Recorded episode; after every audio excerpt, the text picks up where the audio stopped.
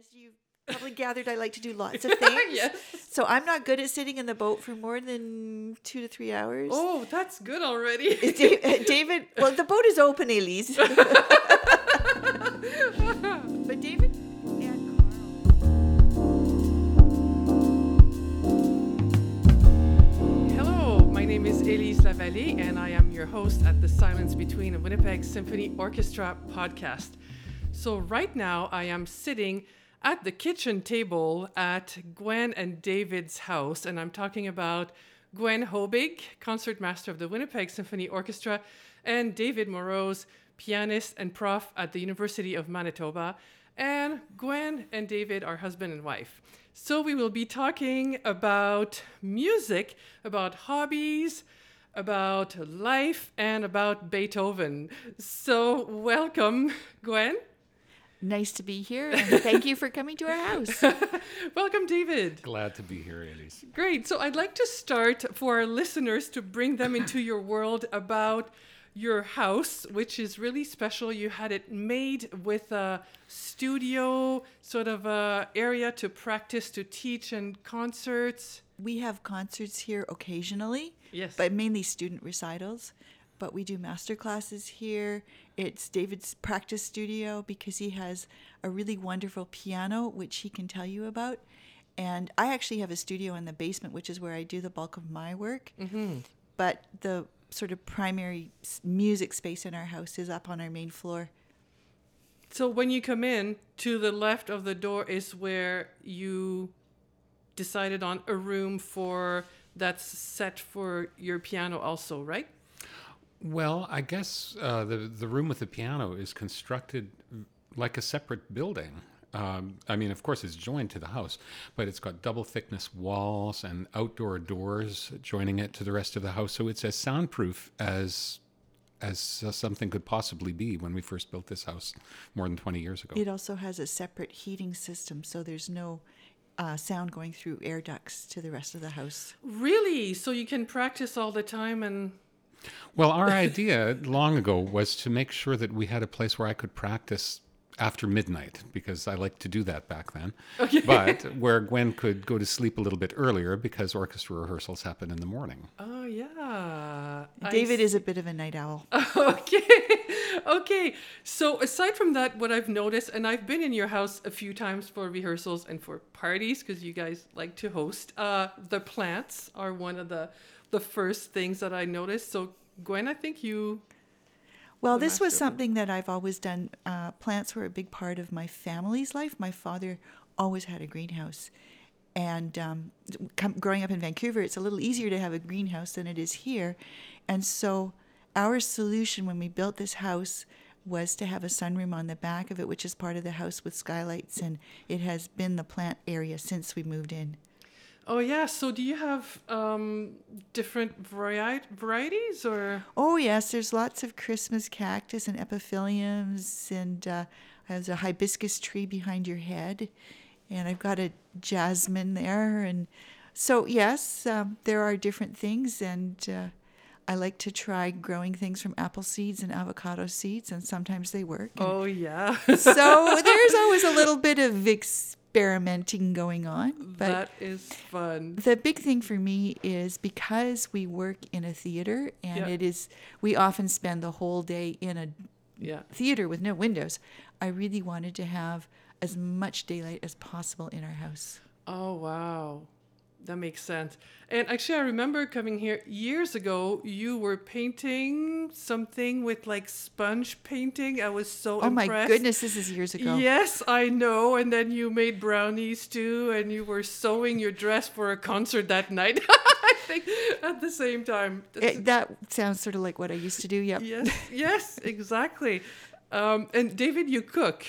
Oh, I love to cook. I mean, Gwen likes to grow plants that are beautiful, but I like to grow plants that you can eat. Do you you have a garden? Uh, we, we have a garden outs, outside in the summertime. Uh, Gwen takes more care of it, though, but. Uh, But not have- really a garden in the sense of vegetables. Although this year we have a new experiment. We um, have planted our own garlic. Ooh. And so this has been quite the adventure for David because out when he was out in BC this summer. He can tell you more about it. He went garlic shopping.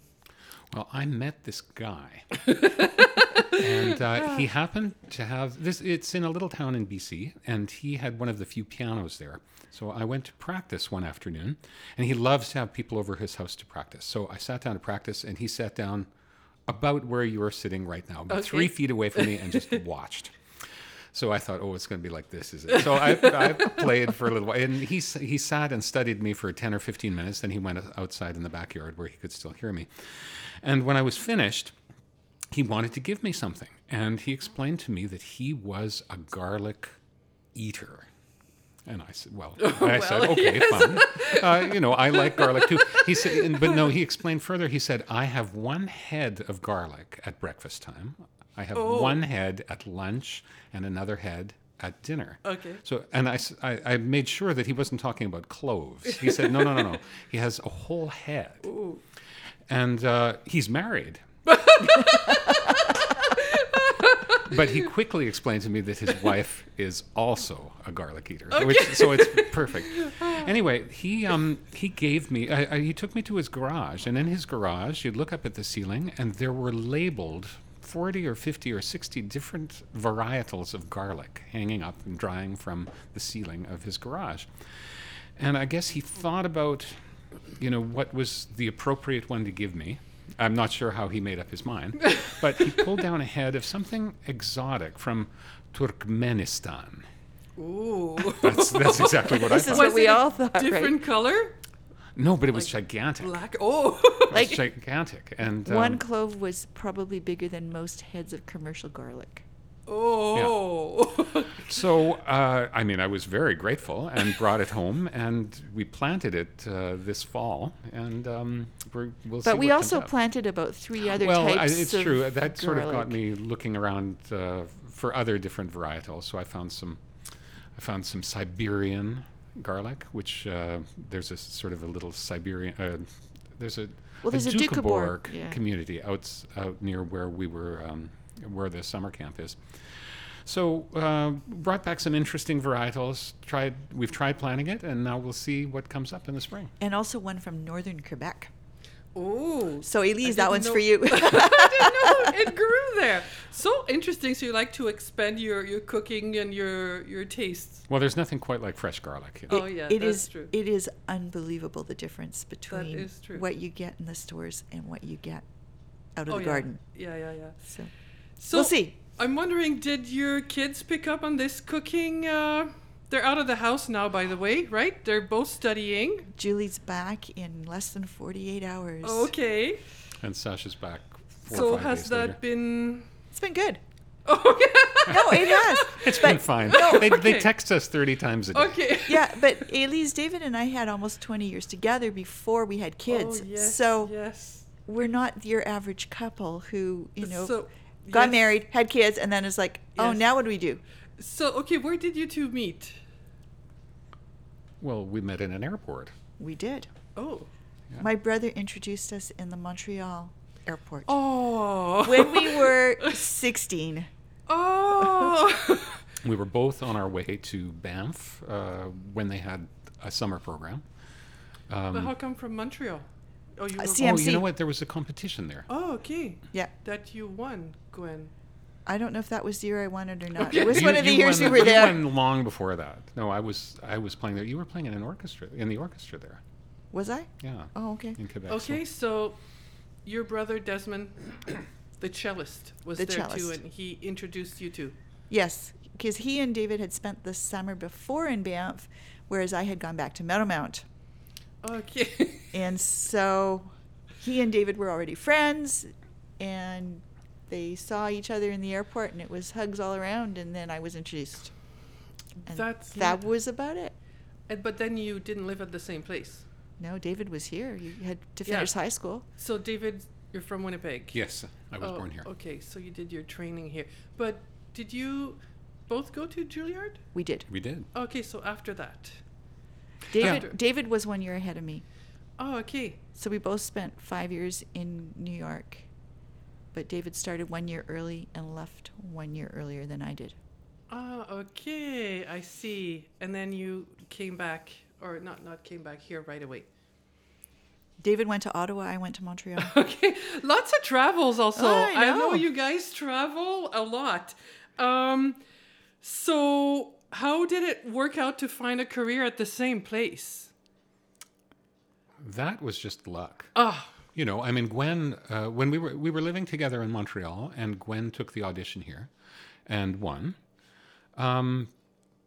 you had to decide if you were I- coming or not. Well, you know, we were, Montreal's a wonderful city. We were having lots of fun and uh, playing concerts. We were doing and all David kinds was of doing his doctorate as well. Yeah. Okay. But, you know, I realized that I could complete half of my doctorate, roughly, and do the rest of it long distance. Kind of. um, you know, I w obviously I'd have to go back there and play. Uh, so we we came back. We came here. For me, it was coming back to Winnipeg, and for Gwen, it was you know a brand new experience.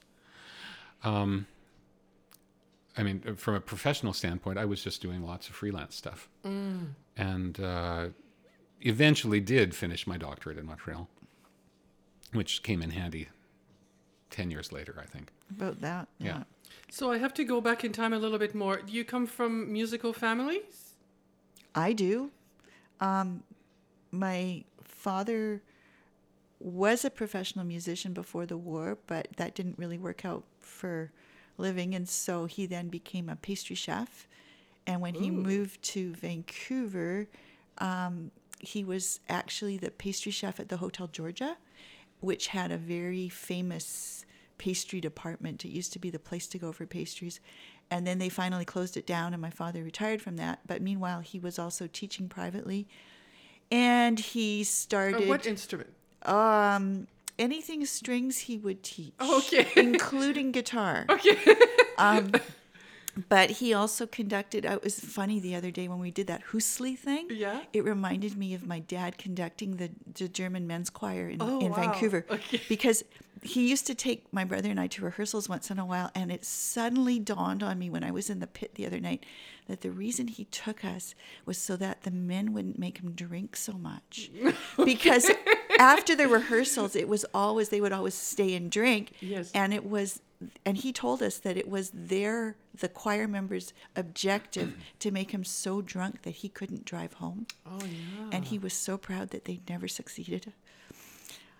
I don't want to know what condition he drove home in, in those days, but yeah. So, and he also started the Vancouver Light Opera Society, which later became the Vancouver Opera Association. So he was very involved in music, even though he was a pastry chef. So he put a violin in your hands? He or- did. Okay. Yeah, And a piano? that was my mom. She was a singer. Oh, okay. And a pianist. Okay. I see. And how about you, David?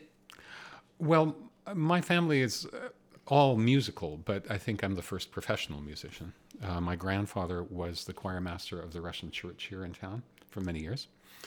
Uh, and my dad had a fabulous bass baritone voice. Um, my brothers all play something. Uh, Many people in town know your brother Dan. well, he plays the saxophone and is a real character. you know, once you meet him, you don't forget him. Okay, I see. Um, so, Gwen, you played with the Montreal Symphony. We talked about it uh, before.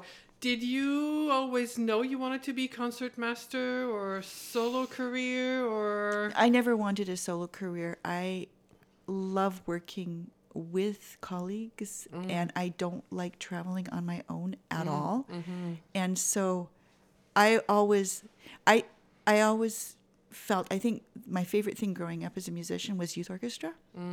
And so I always orchestra was what I wanted to do. And it was always and my parents could never support me and so it was um, a good way to earn money and to make a living Yeah, yeah, yeah. right f- from when I left school, I went straight into an orchestra. Um, and now I'm actually involved with the board of the youth orchestra here. Oh, wow. And so that for me is a way for me to try and um, make young people as excited as I was about youth orchestra. So I just sort of come full circle, full circle a little bit. Yeah, you do a lot of teaching too. You're both very generous with your, your time with the city and with your talent. Um, So, what does a concert master do? Well, that's a good question. Actually, I'll tell you. I'll tell you a funny story. Um, many, many years ago, shortly after we got here, um, I did some sessional teaching as the violin prof in between before David Stewart, actually, at the University of Manitoba, and I had a young student uh, come in from somewhere in southern Manitoba, and um, she had come to the School of Music and she was learning the violin and working on the violin. She was my student. And I asked her if she'd ever been to a symphony concert. And she said, no. I said, well, you really should go and, and you know, experience this. And so um, at the next lesson we had together, I asked her if she had gone, and she said yes. And then she asked me why I was late. there you go. And so, for those of you who don't understand what that means, because it's true um, in most classic concerts that we do, it is the tradition for the concertmaster to come in after the other musicians have sat down at the very beginning of the concert and tune the orchestra. Well, that goes back from long, long, long, long, long ago, historically, before there were actually conductors, and it was the concert who, master who actually led the orchestra. So there is a, a long tradition of that, but um, it's not always people know that, and so there.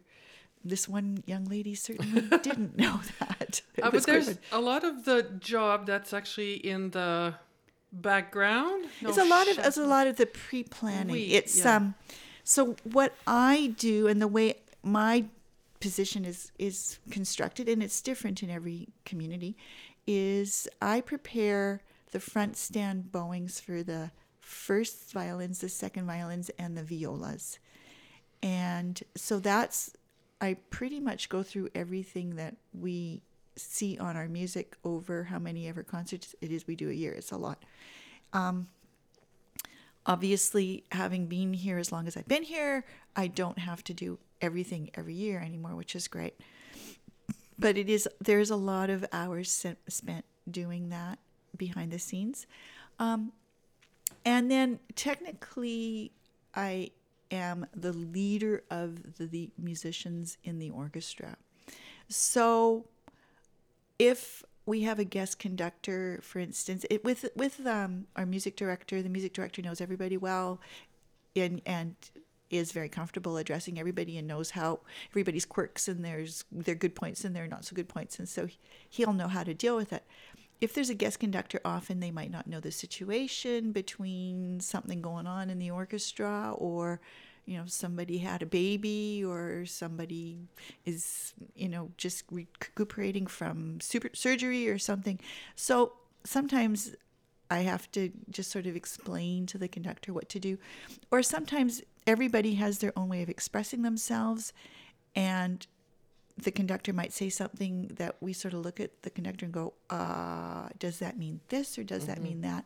And so then it is part of my job to try and sort out what the conductor wants. So it's sort of a multi. But from an artistic standpoint, also from just the playing and the sound, like you set the tone, literally. I yeah, hopefully I we all do. kind of blend or latch on to, you know, Yeah. the That I mean that's being the pl- I'm playing leader as well as, Mm, yeah. as some of the other th- qualities that come into the position. It's true. So, if I'm not mistaken, are you the first female concertmaster in Canada? No. I No? am not. You know, Winnipeg used to have a concert master, female concert master, briefly many years ago. What about longest standing? Probably. okay Yeah, it's getting up there now. So, how does that feel in terms of coming still a little bit into a world of um, boys' club? Man, I would say or- after the first five years here, I never felt that. Oh, okay. In my first few years here, it was um, very apparent. But that has died down. And, and I would say we are the most integrated orchestra on all fronts. I mean, from male, female, Oh, you know, color, it doesn't matter. Yeah, yeah, like, yeah. It really doesn't matter. We are completely integrated. So that's awesome. That is awesome. Um, and you two do a lot of chamber music. You have founded, I believe, the Winnipeg Chamber Music Society. I, I did that the first year that we moved here. Yeah, back in 1987. Yes, that's a big part. Um, I want to talk about how it's different from orchestral playing. But David, how is it to uh, work with Gwen? How is it to to play music and to work together? Well, you know, it's that's a hard question to answer. I think because we've been doing it a long time. Yeah. Uh, I think the first time we played chamber music together, we were teenagers. We might have been. Well, si- for sure. We were 16. We were 16 years Oh, old. yeah, okay. so we've been doing it for a long time, and it's it's it seems very normal. Yes, You yes. know, it seems that you know everybody does this, right? you know, it's like our children were brought up with music around them, uh-huh. um, and anybody who came to the door when they were growing up was either coming for a lesson or Yes. coming to rehearse. So you know th- that just seemed like a very normal part of life, and you know for me, Uh-huh. And so you've played. You play with your kids too. Uh, well, we do now. how is that? Well, you know, I was always their pianist when they were playing Oh, yeah. string instruments. Yeah. Uh, but now, I mean, they're advanced, Mm-hmm. you know, and and uh, we have a family piano quartet, which is, is incredible fun. and we did not plan it. no, It's and just we all of didn't. a sudden one day we were just like, wait, wait a minute. like seriously, it was like, what? Oh, we could actually do this. So we did. And so we did. Yeah. So it seems like there's so much that always how I feel when I see you at work also Gwen like you guys do so much like with the playing the teaching the traveling the the baking the cooking I don't know how you can manage your time and put all of that in You better talk to David about that Well- I just do it. Gwen is an expert multitasker. oh yeah it, it- most of the time, it makes my head spin. Um, so uh, again, this is something I, I've, I've gotten used to, uh, and every so often, when I take a step step back and actually examine it, uh, you know, I just shake my head. I mean she did tell me she doesn't just watch TV she has to do some Oh yeah, that's other true. work at It's the that- same time I have to too, keep or- my hands moving. Yeah. Otherwise, I eat. And that's not a good idea. That's so funny It's true. I'll, I'll sit there and eat instead of like. So it's why I do stuff with my hands so I don't eat. okay. Um, and the traveling. Um, there has been a lot of trips to Asia still now, or No, not so much anymore. oh, okay. But we used to go to China at least once a year for a long time. And that was really neat and was great to get to know the culture a little bit, the food. The food is incredible. The food is amazing. um, and so, but you know, there's wonderful Chinese restaurants here in Winnipeg where you can get very authentic Chinese food too. So we tend to scope those out from time to time. Yeah, and we have students who keep us in the know. I see. Yeah. So yeah, it was it was a wonderful wonderful time, but it's not so much part of our lives right now. We By choice, you just kind of. well, they don't do they the the organization we, we worked for does not travel the way it used to. They used to send a team over for auditions. Now everything is done online and people don't travel. Oh, I see. Like we used to go over Okay. and do classes and, and do auditions and and uh, go to three or four cities every year and Yeah, and Well, hear we- we 200 have- kids in each city and it was crazy.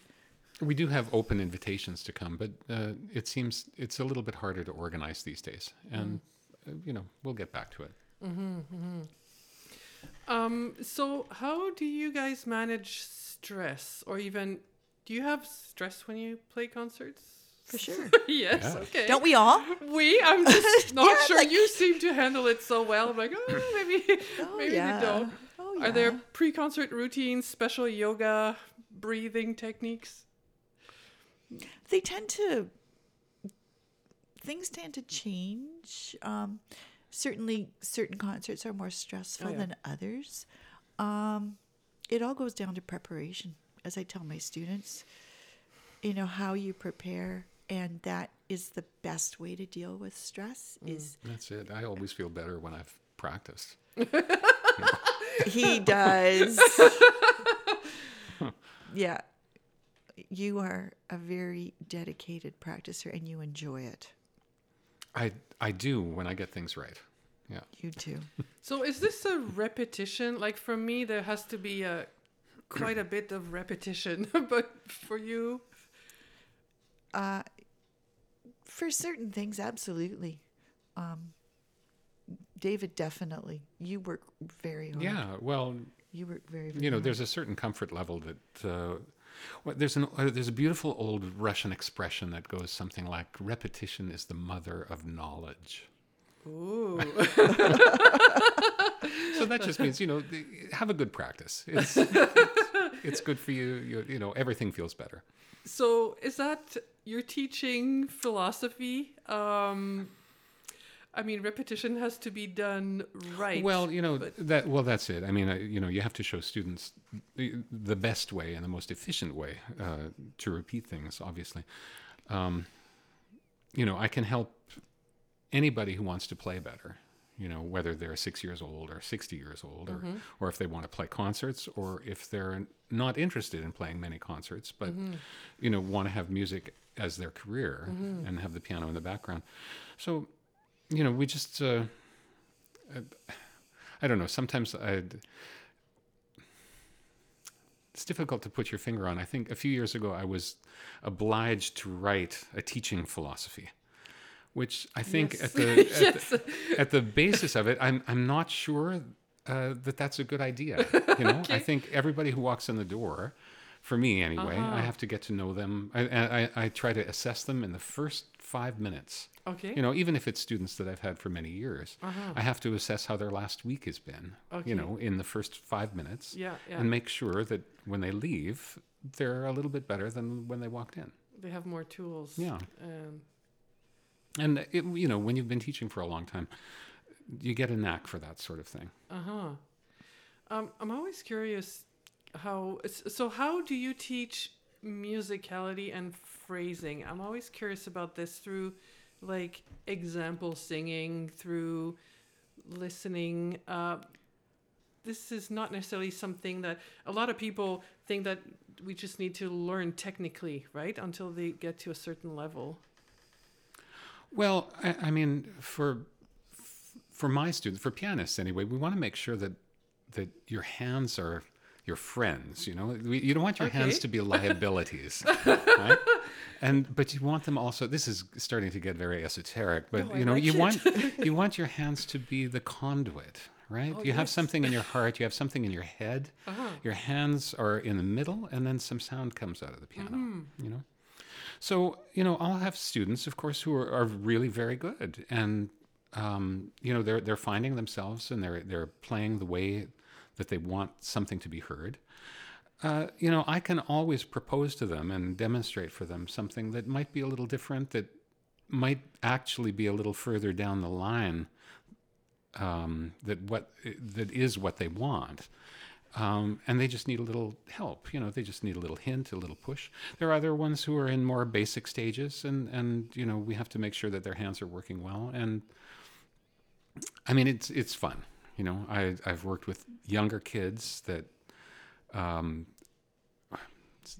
that have have gone on to have careers as professional musicians, and also maybe younger kids who have no interest in that sort of thing, but love to sit down and play the piano. At the same time, I've one of my favorite students was a retired dentist who all his life all he wanted to do was be a pianist. Yes, yes. Uh, but his dad made him become a dentist, and he was a darn good dentist. But he was so happy when he retired because he Uh, could sit yeah. down and just play for hours and hours and hours. That's great. That's great.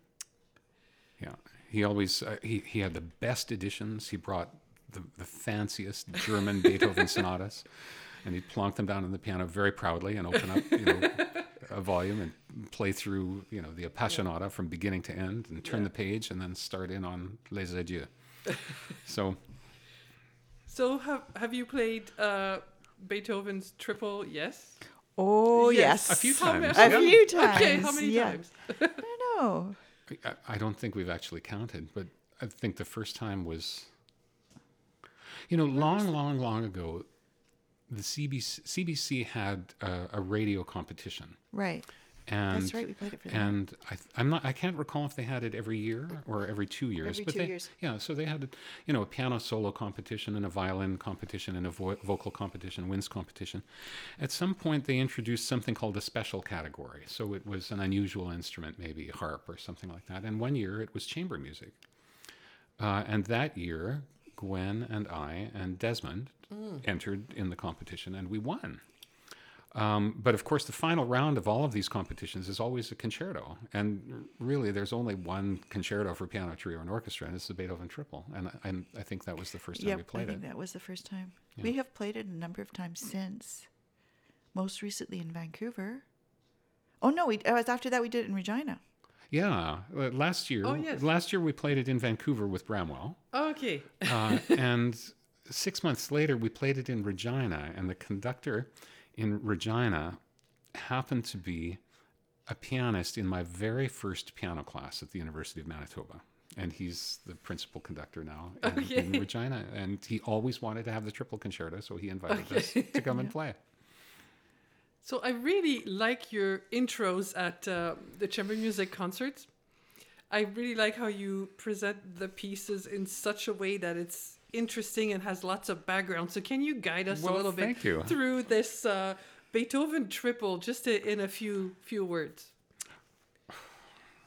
Well, I mean, there's, you know, the Beethoven Triple is is probably among musicians anyway. I think it's known as Beethoven's cello concerto Okay. Because the cello part is supremely difficult. Um, and Beethoven never wrote a cello concerto. I, I, just want to make sure that people know that. I mean, he wrote five piano concertos and one violin concerto.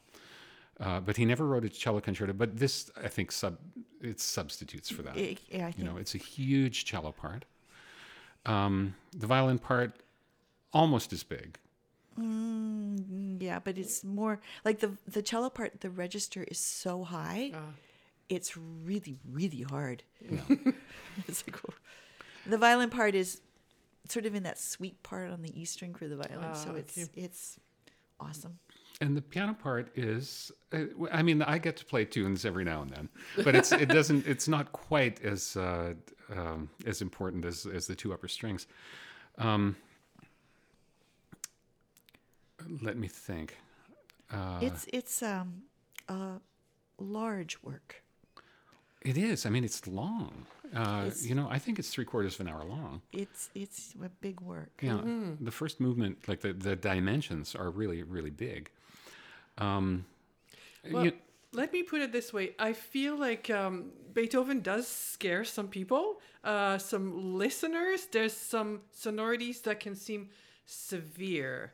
Uh, and it's not necessarily, uh, you know, romantic in that sense. What can we? Oh, this is Beethoven in C major. yeah, this, this is not that kind of Beethoven that you were talking No, about. No, it's not the No. dramatic Beethoven. It's very lyrical. It's very It's very pure. It's very pure. Yeah. It's beautiful. And the last movement, in fact, is a polonaise, which I, Beethoven wrote, I think, two polonaises, one for piano and this one. And it's a little bit of a party on, on stage. Everybody gets, you know, Yeah, it is. It really is.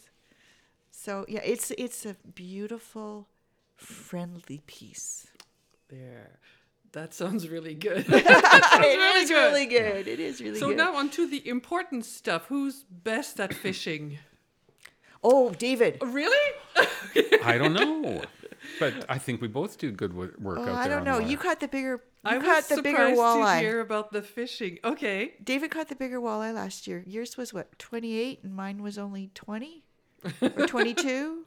I Do you don't have know. pictures to prove it though? Of Yes, course. Oh, of okay. course, Well, of Absolutely. Um, well, actually, you know, we bought a boat the, for the first time in our lives, Uh-huh. and um, so we're still getting to ge- getting to know how how best to, to use it. Uh-huh. But I think the first trip out, I caught the first fish that You went did. into the live well, and it was It was a good one. It, I think it was a 26 inch walleye. I think you're right. Yeah. So, um, and it was delicious. Oh, I see. Wait, did you uh, yourself uh, prepare it? Um, You- Yeah, we David fill it- filleted we it. do yeah. all of that- okay, all that's of what that I'm stuff. looking for. Yeah, Whoa, yeah. with those knives. Okay. But we tend to put back those bigger fish now because it's just better Yeah. um, and keep smaller ones for eating. Yeah. And you can be out for how many hours? Just uh, well, it depends who you talk to. How many days, I think, is the question. If you talk to like- me, as I'm, not, I'm like, as you've probably gathered, I like to do lots of things. yes. So I'm not good at sitting in the boat for more than two to three hours. Oh, that's good already. Da- uh, David, well, the boat is open, Elise. but David and Carl, especially, could be out there all day. oh, for sure. And I think we have been. I think you have Yeah. been. And Carl is an expert boat driver. We're talking about Carl Stovey. We are talking here. about Carl that's Stovey, yes, who we're yeah. talking about. Yeah. Oh, that's fun. Um, okay, so I was going to ask you just to share, if anything comes to mind with us, stories from the stage. And I have an idea for Gwen. Uh-oh. But you know, something strange or scary, awkward or funny. And I have to talk about Gwen. Um, Uh oh, what have I done? at a New Music Festival, you played, I think it was New Music Festival, you played a concerto. Uh, it was Bramwell Tovey. And you were pregnant. Yeah, so I played the concerto, and then the fest. I was the first day of the festival. People like to think it was the last day of the festival. It wasn't. It was the first day of the festival. I did make it through the rest of the festival, and on the last night of the festival, Bramwell looked at me and said, "Good luck, Gwen." And Sasha was not due for another eight days, but he did come the next day. There So, you go. Yeah. And with Julie, it wasn't quite like that. I took some time off before she was born, but Sasha, it was the last minute. It was, uh, he wasn't, he was not expected quite that quickly. Yeah, and we've been trying to catch up ever since. I think. It's so true. So the kids are both studying Music, music. which sort of took us both by surprise, but No, they decided a few years ago that that's what they wanted to do, and I mean, we didn't push them in that direction. Um, they're good, you know. So I think uh, you know that that helped them make up their minds. Um, and we just thought that we would be behind them 100%, whatever it was they decided to do. You know, and Sasha's a beautiful violist, and Julie is a beautiful cellist, and uh, you know we're looking forward to well we're looking forward to making music with them when they come home in a few weeks yep. Yes, that's great. Well, thank you so much for having us in your house, letting us intrude a little bit your your world, and we will be looking forward to the concert of the Beethoven Triple. Thank you, David. Thank you. Glenn. Thanks, Thank you. Elise. Winnipeg Symphony Orchestra will be presenting Beethoven's Triple Concerto with Gwen Hoebig, our concert master, Yuri Hooker on cello, principal cellist, and David Moroz on piano. That's happening on Friday, January 17th and Saturday, January 18th. I am Elise Lavallée, your host for the Silence Between Winnipeg Symphony Orchestra podcast. is a presentation of Past Bedtime Studios. Thank you and see you next time.